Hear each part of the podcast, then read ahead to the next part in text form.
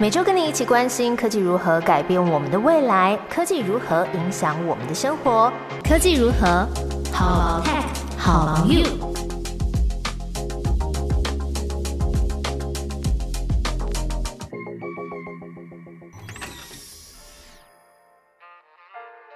Hello，大家好，我是 Momo，在科技如何跟你分享科技新知，一起探讨生活中的科技大小事。今天要聊的主题是 Apple 又推出新产品了。你会想要用月租的方式来订阅 iPhone 吗？还有显示卡霸主即将要推出新一代更强的架构。这一集有给科技如何听众和粉们的独家抽奖好礼，要仔细听哦。九月好热闹哦，很多科技大厂啊都陆续发布了新品，像是 Apple 啊、Intel、AMD 还有 NVIDIA 也即将召开 GTC 大会。那 Apple 的各种产品，大家都应该在新闻上看到了吧？这次亮相 iPhone 十四的系列，那有新一代 AirPods Pro，还有 Apple Watch 三款的智慧手表。这一次手机的亮点是呢，就是 iPhone 它们上面的那个刘海改成长长椭圆形的这个动态岛。然后呢，Apple Watch 的系列八新品有凸显穿戴式装置，可以来侦测健康指数的功能，搭载了体温的检测器。那能追踪女性的生理周期，还有排卵期，这样就不用量体温了。那并且呢，还有新的车祸检测功能，新的传感器和运算方式，在你坐车的时候呢，它会启动侦测。当然，也可以透过之前节目跟大家提醒过的，先设定好自动报警，并且通知紧急联络人，就有可能可以救自己一命。大家已经预购好，在等出货了吗？呃，我还在研究到底是要用哪一张信用卡搭配的方案会比较优惠。就我个人的那个消费习惯是买东西之前要检查一下回馈网啊，有没有可以赚回馈或者是赚点数的方法。我是比较热衷省小钱花大钱的那一种。那我比价了一下，我觉得最猛的是某某购物网。如果你预购在申办台哥大的门号的话，就可以拿两万四的回馈 m o b i 就是可以在他们的购物网上折抵使用。那其实平日你买家电申办门号就有已经有这个回馈了。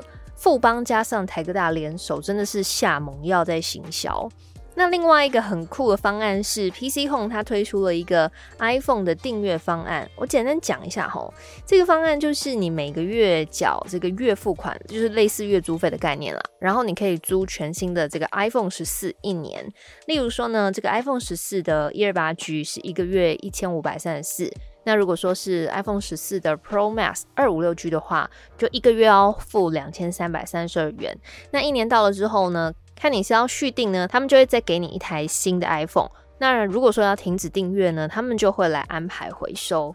那这个 iPhone 的订阅方案呢，其实是给 PC Home 透过他们之前已经入股的这个二十一世纪数位科技股份有限公司来提供的这个无卡分期的服务。因为现在很多新的工作形态嘛，那电商也给这些没有每个月零固定月薪、不方便办信用卡或是额度不高的消费者，给他们方便。那就像我们之前在二十六集有介绍过的这个 Buy Now Pay Later 先买后付的功能一样，他们也算是一种新兴的这个付款的方式。那 PC Home 这个订阅方案呢，只要年满二十岁，你就可以自己申请了。那跟电信商续约啊，搭配的购机方案不一样。PC Home 这个订阅啊，你不用预缴，也不用押金。然后这个订阅方案呢，含手机保险，是你必须要自付两千五百元。那在订阅的期间呢，有一次的这个原机维修的服务。可是呢，如果说你呃真的弄坏啊，或是弄丢，消费者还是必须要依约赔偿的哦。而且呢，起码回收的标准是要功能正常，而且外观完美。哎，我看到这边就觉得也太难了吧。用了一年还要完美，谁办得到啊？因为我自己也是蛮手残的，就是我之前有带手机进厕所刷牙、卸妆、洗脸、洗澡，是说想说这时候没事嘛，来听一下 podcast 或听音乐。我其实是放在架子上面，可是就是手滑，手机就掉到马桶里面了。我同事的手机更惨，面板已经裂得快跟蜘蛛网一样。然后他在用手机讲电话的时候，我都很怕他毁容，还是他的手指被割破。难怪他都用那个 AirPods 跟手机面板要保持距离。然后另外一位同事也是，他手机摔到面板已经有问题了，左上角时间那边是没有办法正常显示的。他如果要用手机看时间的话，必须要先把荧幕锁起来，才可以看到那个主页中间的时间，或者呢是看他手上 Apple Watch。哎，这么说来，原来哦，苹果的这个周边商品的这个生态系是靠手残的各位来协助养成的。OK，接下来要介绍另外一家可能也在九月推出新品的公司。对于一般民众来说，可能比较不常听到。可是其实啊，NVIDIA 这家技术公司离大家生活是很近的。他们独霸了 GPU 还有显示卡的市场，尤其是在这几年很红，就是 GeForce RTX 的系列的显示卡。那他们这个处理图形还有影像的这个速度啊、能力啊、讯息都非常的优秀。所以，游戏玩家、动画公司或是其他需要快速影像运算能力的一些工作者，也都是重度的爱好使用者。那么，在科技产业热门的议题，像是 AI 啊、大数据运算，也都是需要靠优秀的这个 GPU 来跑运算。所以，NVIDIA 在智慧医疗、自驾车发展等等的新创 AI 产业，也都占有一席之地。那么，NVIDIA 即将在九月十九到二十二号这几天举办他们下半年度的 GTC 开发人员大会跟训练。那众所期待的老黄，就是他们家 NVIDIA 的执行长黄仁勋，也会在台湾时间的二十号晚上十一点来进行主题演讲。那大家都在猜呀，就是演讲中会推出哪些惊艳市场的创新技术，或是发布 NVIDIA 全新的显示卡，非常令人期待。所以大家呢可以来准时上线看一下这些主题演讲，掌握第一手的 NVIDIA 资讯。那我会把报名的链接放在节目的资讯栏。好，接下来要仔细听哦。来报名这个 NVIDIA 的 GTC 大会啊，从 TechOrange 提供的这个入口连接报名之后。在活动期间登入收看任意场的这个 GTC 线上演讲，并且把报名时候留下来的注册资料提供 TechOrange 的粉丝专业来核对，就有机会透过抽奖的方式得到奖品。例如说 NVIDIA GeForce RTX 三零八零 Ti 显卡，诶，这市面上要价三万六千九百元呢，或者是还有其他礼物，像是蓝牙音响啊、AirPods 等等，非常好看哦。那如果你是一个很好学的人，你才不是因为以上这些吸引人的赠品来报名的呢？来，勤恳好学的科技如何听众们，NVIDIA 要送一个隐藏版的礼物哦。